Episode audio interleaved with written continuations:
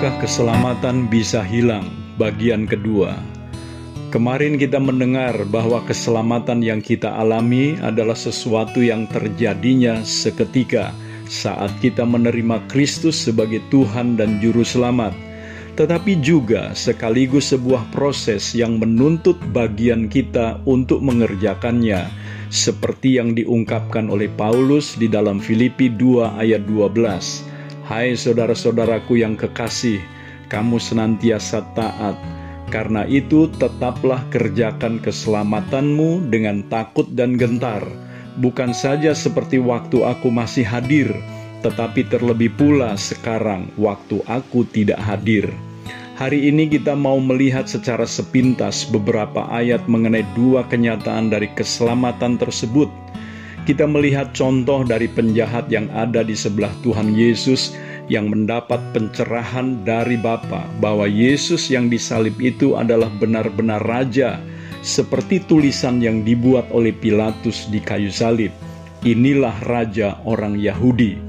Besar kemungkinan Allah memakai respon Tuhan Yesus yang penuh kasih dan pengampunan kepada orang-orang yang menyalibkan Dia, dan tulisan yang dibuat untuk mengolok-ngolok Dia itu justru untuk menghasilkan iman yang menyelamatkan bagi penjahat tersebut.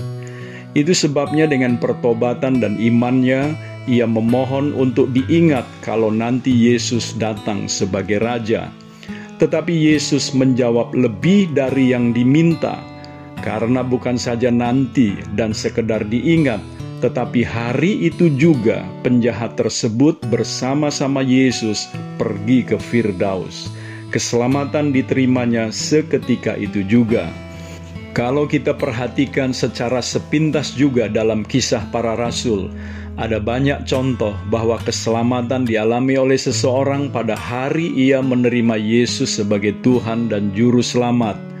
Sida-sida dari Ethiopia yang percaya bahwa Yesus adalah Mesias Anak Allah yang hidup dan segera dibaptiskan oleh Filipus.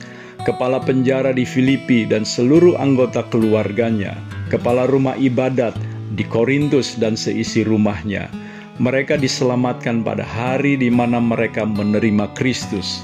Mari kita baca keselamatan yang diterima oleh kepala penjara di Filipi beserta keluarganya. Kisah para Rasul 16 ayat 33 dan 34. Pada jam itu juga kepala penjara itu membawa mereka dan membasuh bilur mereka. Seketika itu juga ia dan keluarganya memberi diri dibaptis. Lalu ia membawa mereka ke rumahnya dan menghidangkan makanan kepada mereka, dan ia sangat bergembira bahwa ia dan seisi rumahnya telah menjadi percaya kepada Allah. Tetapi keselamatan juga adalah sebuah proses yang perlu dikerjakan oleh mereka yang sudah diselamatkan.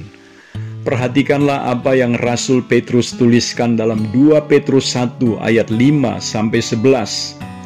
Justru karena itu, kamu harus dengan sungguh-sungguh berusaha untuk menambahkan kepada imanmu kebajikan, dan kepada kebajikan pengetahuan, dan kepada pengetahuan penguasaan diri, kepada penguasaan diri ketekunan, dan kepada ketekunan kesalehan, dan kepada kesalehan kasih akan saudara-saudara, dan kepada kasih akan saudara-saudara, kasih akan semua orang Sebab apabila semuanya itu ada padamu dengan berlimpah-limpah, kamu akan dibuatnya menjadi giat dan berhasil dalam pengenalanmu akan Yesus Kristus Tuhan kita.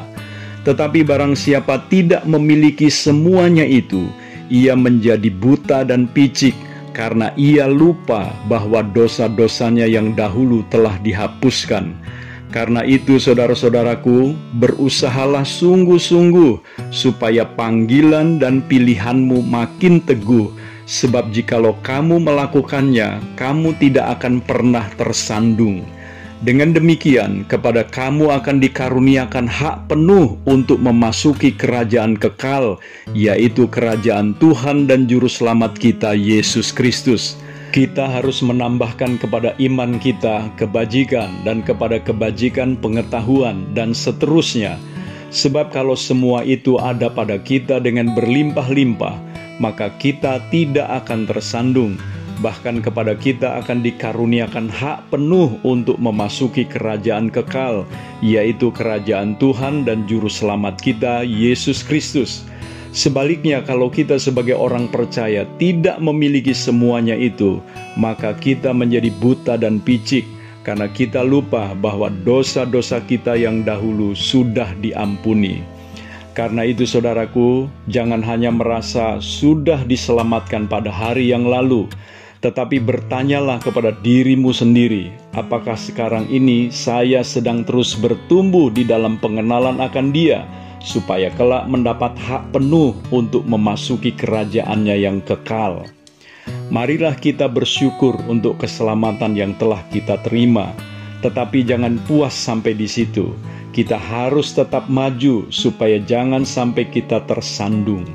2 Petrus 3 ayat 18 memberikan nasihat penting buat kita. Tetapi bertumbuhlah dalam kasih karunia dan dalam pengenalan akan Tuhan dan Juru Selamat kita, Yesus Kristus. Baginya kemuliaan sekarang dan sampai selama-lamanya. Saya Theo Barahama, Bring Heaven Home, Tuhan Yesus memberkati saudara.